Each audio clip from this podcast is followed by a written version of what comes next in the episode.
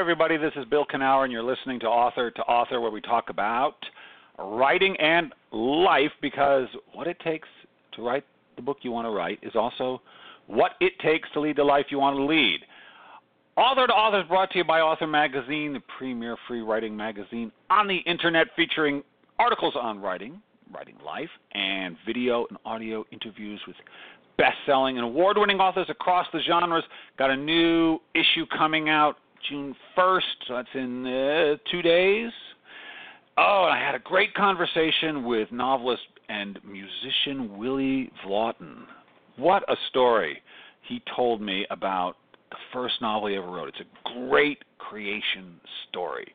Uh, really exemplifies the way in which the subconscious takes over a story. He's a great guy. It was a great conversation. That'll be up just a couple days at authormagazine.org. Can check it out there. And we're funded by the fabulous Pacific Northwest Writers Association supporting writers from pen to publication since 1955. You can, uh, well, if you want to join the Pacific Northwest, if you're in the Pacific Northwest, it's a good thing to join. Lots of support, classes, uh, monthly meetings where we talk about the craft and the business of writing. But also, if you're not in the Pacific Northwest, it's okay. You can still attend those monthly meetings virtually, and everyone is welcome to attend their yearly writers conference this year, starting this year, 2018, in September here big conference editors and agents and writers from all over the country will convene here in the Seattle area to talk about writing and publishing, craft, the business. Stories will be pitched, deals will get done. I hope you're there. I'll be there teaching. Yes, I will. Uh, okay, uh, not much going on right now for me nothing to report. So let's just dive into the show. Let's. Huh? I'm glad I got today's guest when I did. She's a rising literary star. Yes, she is.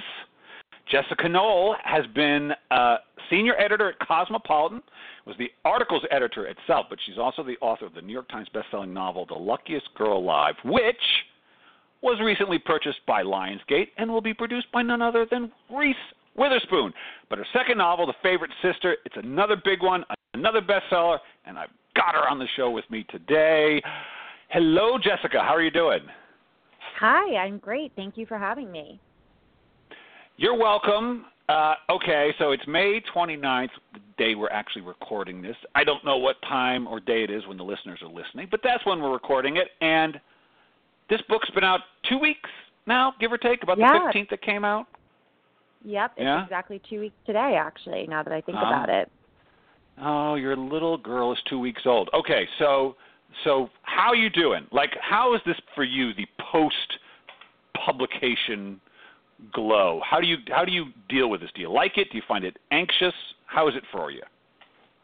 I think it's different with every book. Um, it was very exciting with my first novel. I think there's definitely more pressure with the second book. There's expectations and you know people counting on you. So this one has probably been a little bit more stressful than the first one, um, but it's right. also very exciting. Yeah, you you sit and you work alone, and you um, you know you're very isolated when you're doing this. So it's always great to get out there and, and meet readers and talk to people about the book and the characters, and um, it kind of gives you the necessary human contact to go back into hiding again to work on the next one.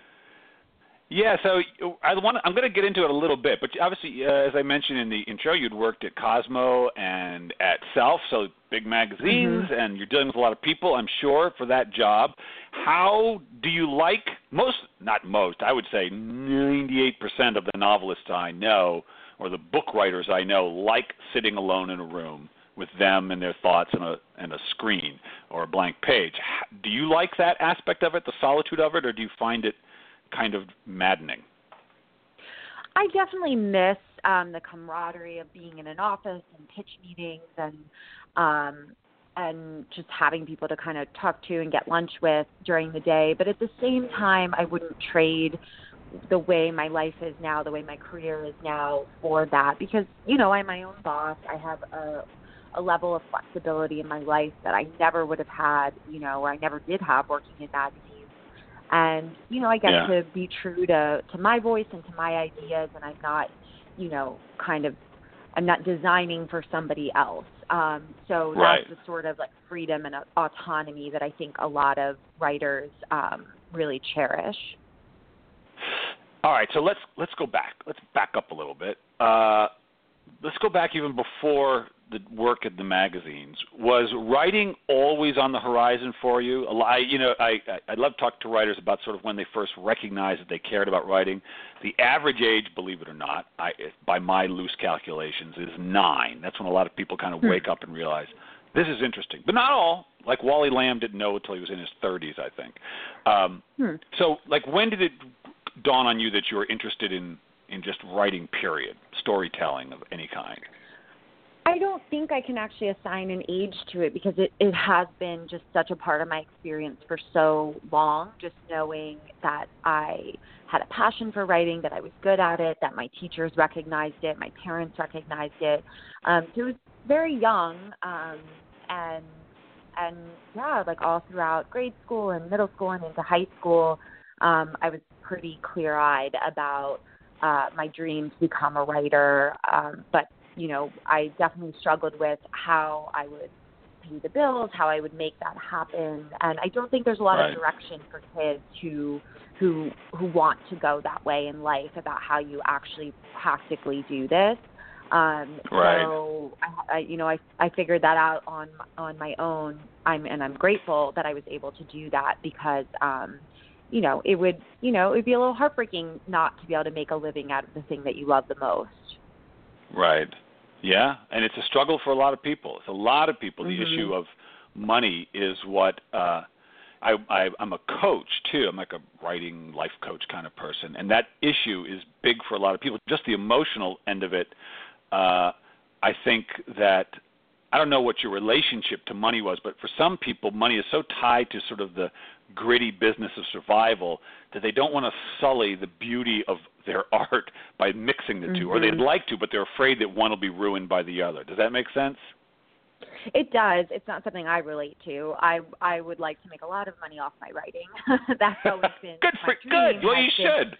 Yeah, and I, I'm fortunate that like my writing has been um, economically fruitful for me. Um, I don't know if I would have, I don't, I wouldn't have continued with this as my only avenue if it hadn't been. Um, it it probably would have been something more more of a hobby or or like a side hustle sort of thing. Right.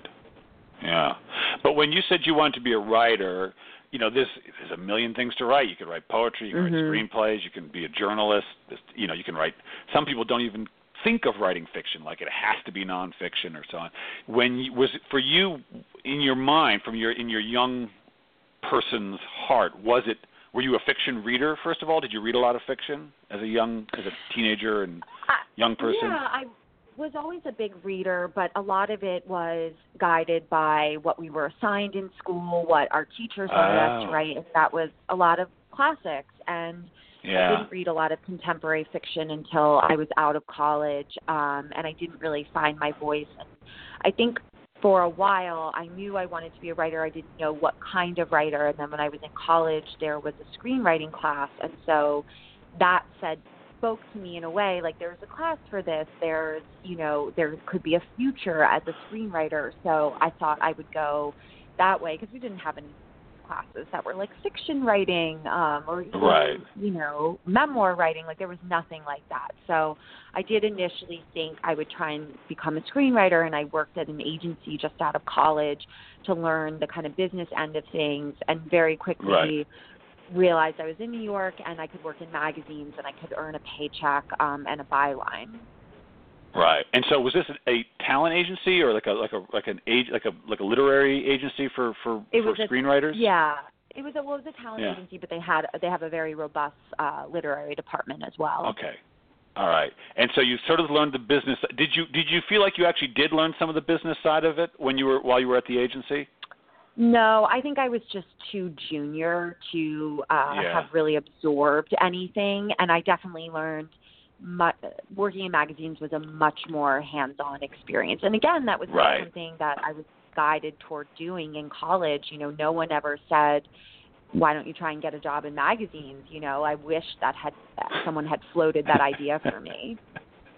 Uh, sometimes it's satisfying when you figure it out for yourself, though, isn't it? Isn't there something gratifying it when is, it just yeah. came from you completely? It is, but you do think of how many people are deterred from this path because they don't see, you know, they don't really see like a realistic way to do it. Um Yeah, but and I definitely I definitely feel like I got a late start in magazines even like 2 years out of college. I felt like I was with other assistants, editorial assistants who had had internships all throughout their college Right. experience and I would have loved to have had something like that when I was still in school. You see, but maybe you are somebody, Jessica, who will be the voice to help young people who do who who could be guided. Is it possible you could do it? I mean, not now you as you're flying around your career, which is great, but it sounds like that's of interest to you. Maybe you could you could be a part of teaching them, mentoring them. What do you think? Oh, I think it sounds exhausting. I hope when I when I someone needs to do it, but not me. Yeah, Oh, I, mean, I totally understand. A, as a yeah, as a, a female writer who's written a lot about like personal experiences, I do think that I an additional thing that seems to happen is you take on a lot of emotional labor from other readers and other women who have like Yeah. you know who have had like-minded experiences in life. So I'm happy to talk about my experience and hope that like it helps, you know, I don't know, just crystallize, you know, a path for some people, but I don't know about taking on like a, a proper mentor role. That sounds like a lot of work. Well, maybe it's too. Maybe it's not the right time. You'll be speaking. Yeah, There are people going to ask you to speak, I'm sure, and talk about stuff, and that I'm sure will be a great opportunity just to test the waters. I just, I feel like you're, you're, I feel like there's something in you that wants to be. Oh, I, know, I want to say example, but that's not the right word. Well, I'm going to come. Forget it. I'm putting that one aside for now. I wanted to talk to you about something you said, which is that, and I think this is interesting, which is that you read the classics in college, which are great, but mhm. it made it was a big deal to me when I actually really started reading my contemporaries, people who were my age who were publishing right now, because I was so used to reading dead people. That was kind of all I Mhm. read, and so it was kind of a disorienting thing. Like I knew intellectually people were writing stuff besides the Grapes of Wrath, but it, that's not what I was swimming around in. So was it helpful? For, I mean, I would think screenwriting would be a great way to feel your sense of contemporaneousness with all the creative people. Was that useful in that way? So it's something a, a live, living person could do and and and find their own voice in, as opposed to just there's this one, you know, sort of stuffy way to do things. Does that make sense? Yeah, I think I think that's why it was appealing to me. Um, but I also didn't really know how you just become a screenwriter. And my professor suggested that I work at the agency to kind of get a sense of how things work. Um, but I also quickly realized when I was there that I wasn't getting that sense. Um, but and and then when I moved into magazines, what what ended up happening is a lot of the magazine editors had independent, separate writing careers, had published novels. So Oh. that was really the Oh. real le- learning experience for me was talking to them about how they had done that, how they had gotten an agent, how you get, you know, a publisher, who pays you, who pu- you know, Right. who publicizes it. All of that stuff became very clear to me once I was kind of as you say swimming around other published authors. Yeah, yeah, that's helpful, isn't it? Because it it makes it more Yeah. tangible. Because writing's It weird because it's just definitely these names on the page. They don't seem like people, even if they. It just it's very removed from reality. I think, anyways. It's nice to put an actual face to it. Yeah, right. And to see that it's an actual something you can accomplish um, was gave me a, a pretty big confidence boost. And so, okay, so you're working. Was Cosmopolitan the first place, or was Self the first? Where where was the first magazine you worked at? Uh, Cosmo was uh, was where I mainly worked when I was in magazines. I was there five years, and then I was at Self for the year and a half, um, and left right before about five months before Luckiest Girl Alive came out. Okay. And so, all right, so you're there, and in the back of your head is screenwriting, but you meet. So you're writing actual. I assume you're writing content for these magazines, not just editing, but actually writing stuff. Yeah. Yeah, I was. Or maybe not. Were you? Yeah. Okay. I no. I and so you're starting to get your chops as a as a story because you have to be able to tell a story, even if you're you're al- always structuring a, a narrative in your pieces, right? yeah. right. some yes, kind. definitely. Yeah, yeah. Um, and so, did you feel like that was helpful to kind of get your prose chops, to used to seeing your words in print and getting the idea of sharing your work with millions of strangers, kind of thing? Was that helpful? Yeah, it was helpful. I think definitely the from the perspective of learning to build a narrative, learning to find a, an interesting angle. Um, it definitely it kept me sharp, um, and it allowed me. And I was also I was assisting at the time. He was um, the books editor at Cosmo, and so I was in charge of all the advanced copies that came in, of organizing them in the books closet, and I had to do memos for all the top editors about you know big books that were coming out in the next coming months.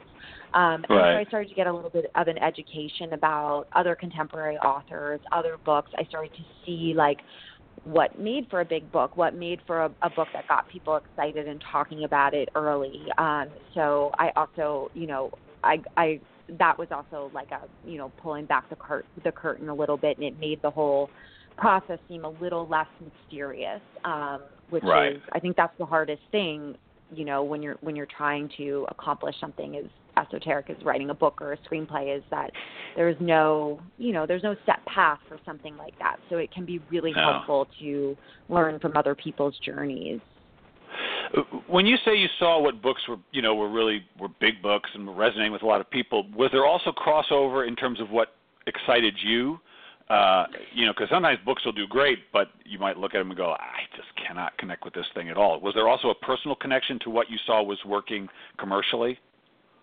Yeah, and I at the time this was I don't know 2008, so there uh, were there was a um, a heavy emphasis on magazine writers writing um, kind of romance type books, um, and I uh-huh. connect with that. Um, that just wasn't the, the that wasn't the story that was like calling my name. Um, and then right around that time, I got an advanced copy of Dark Places by Gillian Flynn, which is her second book, and that was really yeah. the book that made me realize like, oh, like this is the type of female voice I want to craft. Like I can relate to Libby.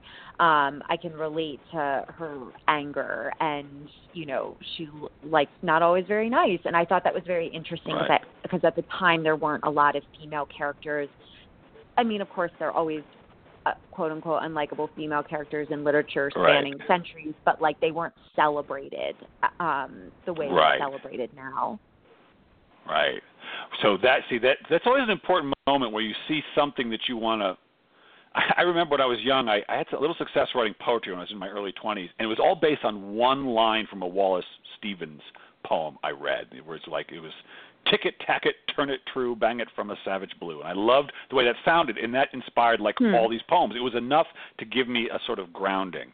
And it struck yeah. me how important it was not to imitate him, but just give me something to sort of tune my ear to. And it sounds like Gillian Flynn's novel did that for you. She just you saw that you're not the only that I just think it helps to have a little bit of a beacon just when you're starting, you know? Yeah, uh, I definitely agree, and uh, that book was that for me.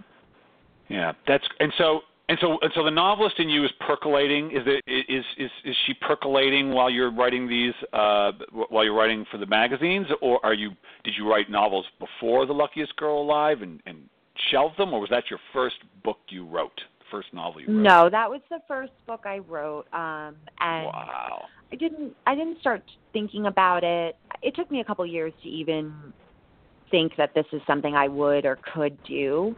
Um, and and I I thought on it for probably a year or two and I would sit down every now and then and write a page or two and it just wouldn't it just I didn't know where I was going with it and so I would put it away. And I think at, after a certain point of marinating on an idea long enough um things just kind of clicked and fell into place. And also at the time they brought in a new editor in chief at Cosmo and I was very scared for the security of my job. I thought she might bring in her own team, um, and I would right. be, you know, out of a job. And I that did happen. I did end up keeping my job, um, but it scared me enough to think like I need a plan B here. Like this isn't. I don't think I can. novels was your plan B.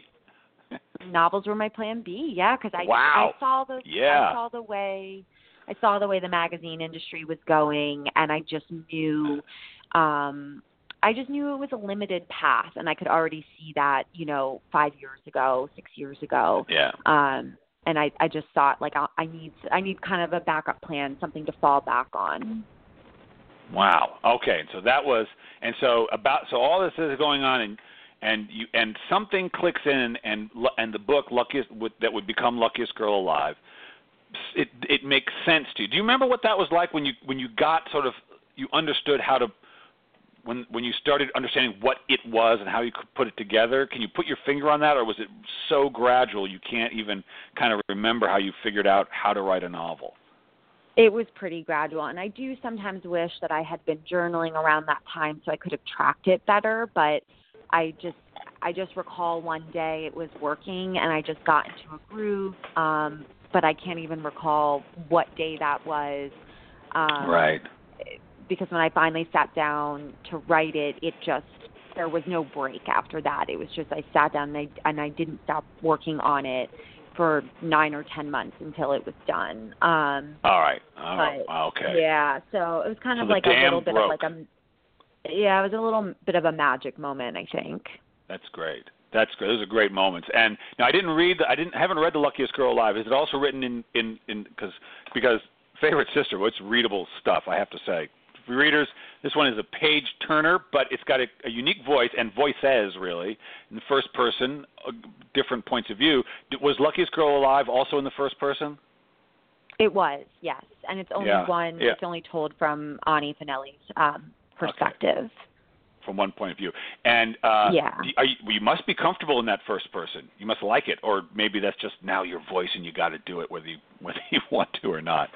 I am comfortable with it. I have thought about, um, you know, bridging out, and I did attempt that with uh, when I first started on early drafts with the favorite sister, but I couldn't really, I couldn't really let go, um, in, and I needed to be able to just do something that felt familiar and comfortable. Um, so Right. I went back to first person, but I'm not, you know, I'm not married to that forever. Um, but I do think that's that's probably um, a little bit of a comfort point for me right now. Well, it's good. You're it's it's a very strong voice. I mean, I know it's voices, but the um, it's uh, got a lot of energy in it and a lot of uh, intelligence also. So I just anyway, Thank you found you. something there. So congratulations. And so Thank okay, you. luckiest girl alive. You write it, get in a groove. You find a publisher. Was that difficult, or were you, did you were you able to do that relatively quickly? Yeah, it was pretty. It was again another kind of magic moment. I mean, my agent was someone uh, that I didn't have to query for because I met her um, at the agency when we were both assistants right out of Oh, college, okay. and Oh, nice. she when I I moved on to magazine, she stayed, was promoted as an agent, and so she was also always checking in with me here and there over the Ah. years. You know, just saying like I read this article, I loved it. Like, I'm still thinking about writing a book. You should do it. And so I kind of already had I, I had someone that made it easier to do too, knowing That's I had nice. someone who believed in me and wanted to work with me. yeah. Um, Yeah. and she I just yeah she took it out on a Friday and by Monday we had a preemptive order uh preemptive Ah. offer sorry from, don't, um, don't tell anyone that story. you you Yeah. better keep that story. Oh Um, my God, they could hunt you down. Okay, but that's all right. So boom, Yeah. boom. I figured it. I have to say, I figured that was the case. It just seemed like that kind of a book. I mean, and or Yeah. I, I did, even though I didn't read it, just I got the sense um, that that was the way it went. And so, and it's a bestseller. What was that like for you? Was that disorienting from being this? Well, maybe I don't know. Was it was it weird for you, or do- were you no, just pretty? I was like, I, I kind of expected this. I did a little bit only because I was naive. Um, I didn't know how difficult it is to make the New York Times Right. bestseller list, and I think there was a little bit of like ignorance is bliss. Like I had going into it, I had visibility because Reese Witherspoon was attached as a producer, and she had been tweeting about it and putting it on her Instagram. Oh. And so I that I felt like that just gave me a leg up in a way. I remember my editor was when she gave me the news that it made the the list, she was like, "You don't understand. This doesn't happen. Like this is." She hadn't been expecting it to happen, and I was kind of like, right. "It's going to happen." But now I understand what she was talking about because I'm a little bit more seasoned this time around. Right. And so, uh, well, oh, so so Reese Witherspoon. So they they had, they'd gotten it to her before it was published. It was one of those deals. Yes, she was she was Right. on she was signed on as a producer about six months before it published. Oh, well, that's nice. Oh, that's awesome. And, and we think it's actually going to happen. I know how it can go. Does it seem like it's Yeah. actually? You know, yeah. I mean, um, I am told that, that this is a priority for them. They want to make it happen. I did the screenplay, and it's been approved by the studio, and it's you know right. it's out to directors. We have a director who's very interested right now, but you know, I just I keep moving forward with the things that I can control. I've done my part with this. Yeah. I worked really hard on the script. I'm really proud of it. Um, and now, you know, I hope and I trust that I have great, you know, it's in the hands of great people, and and we will see um, it on screen at some point. Yeah, yeah. I forget who we interviewed gotten his his his first his debut YA novel turned into a television series, and it was it too was sort of optioned before it was published. But the guy came to him, the producer, and said, "Look." This is your first yes. The fact that said there are 13 more yeses that have to happen between now and the thing actually appearing. So don't sit around waiting for those. And then one day, Yeah, this was the 13th yes. You know, so there's, Right. so many yeses that have to happen for something to actually make. Not to say yours wouldn't, but it's such a weird process compared to books. It is a weird instance. process. You have to corral a lot of people. Everyone's schedule. Everyone is booked up years in advance. So, yeah, Yeah. pretty quickly that like it is a little bit like pushing a boulder up a mountain. It happens, but um, but it, a lot goes into making that happen. But okay, so you finished that, but you didn't allow the success of the luckiest girl alive, or maybe you did, to to somehow psychologically prevent you from diving into the favorite sister. The second book syndrome can second book syndrome can be rough for some people, but how'd you do with that? All the expectation, Yeah. the money, the readers. I'm How'd that go? Yeah, I'm I'm glad to know that there is a second book syndrome out there and people have spoken about it because I definitely experienced it and it's nice to know like Ah. you're not alone. If you know, you feel like, okay, other authors have been here before. It was definitely challenging. I also um between the publication of Luckiest Girl and The Favorite Sister, I moved across the country um, to Los Angeles and the move was really stressful. It was really stressful trying to find a new home, um, leaving all my friends and family. So Yeah. I was trying to write the book in the middle of kind of a major life change. Um, Oh. and that I think it would have been difficult even without a move. Um, but that definitely compounded it. So yeah, it was really I think in some ways I'm more proud of this book than I am Luckiest Girl just because it didn't flow so easily. It did take Right. um it did take a lot of grit to get it done. Um and I'm I'm really proud that I'm really proud that it's out there now. Well, it it boy, it just it just gets you right away. I have to say, and uh, I was just on your Twitter feed and I saw Andy. Is his name Andy Cohen? I'm sorry, I'm so out of the. yeah. I'm so out of the. I saw he was very happy about your book. You must have been excited.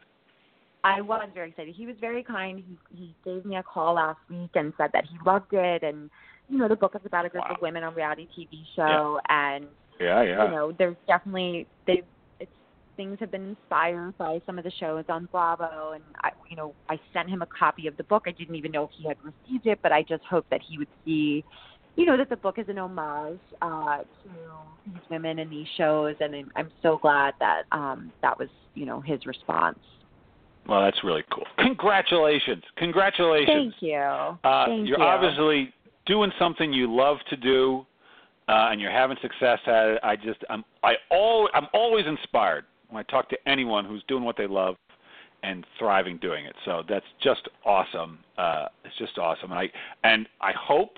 I, hope, I assume there's more novels. Don't talk. Don't tell me about them. But I assume you can, if you aren't already started on them, you can probably feel one rumbling around in you.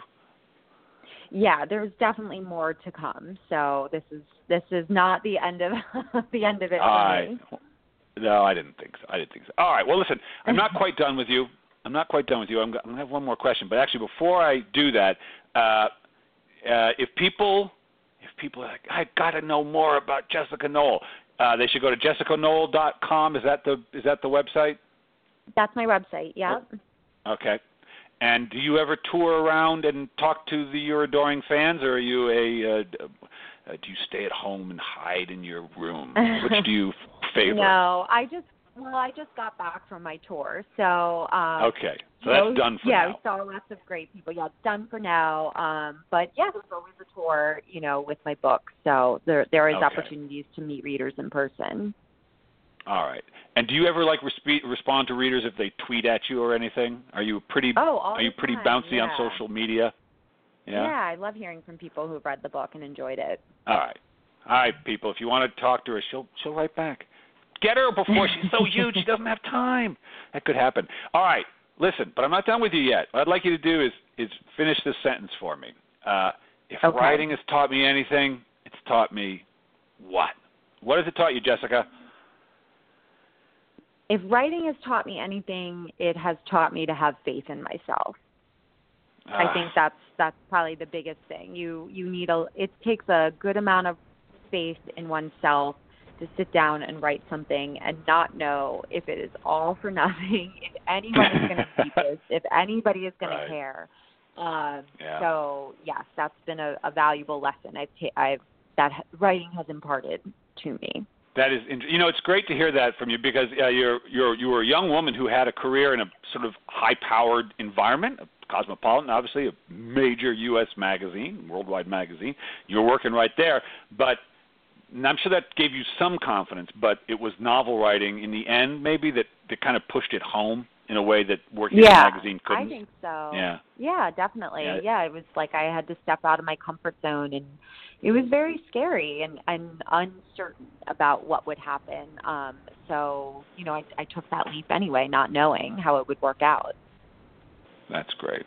Well, listeners, our Jessica has taken a, a, a break from her her vacation to ha- do this interview, so we are going to send her back to her husband at his at his birthday and say thank you very much and good luck with this book. And I hope I get to see the luckiest girl alive on the big screen. Thank you. You and me both. All right, take it easy, Jessica. All right, bye. Bye bye. Believe in yourself, people. Got to do it. Got to believe in yourself. Uh, if you don't, I don't think other people will. Sometimes someone who loves you will, but you got to do it first. Uh, I'm going to be back next week with friend of the show, Robert Dugoni. Oh, I've talked to Bob many times. We're going to talk again about his new bo- new book, the the what is it called? It's the oh, it's the Extraordinary Life of Sam Hell. It's a departure for him, a little different, not a suspense novel really. Very interesting. So we're going to talk about that. Until then, go do something you love and believe in yourself.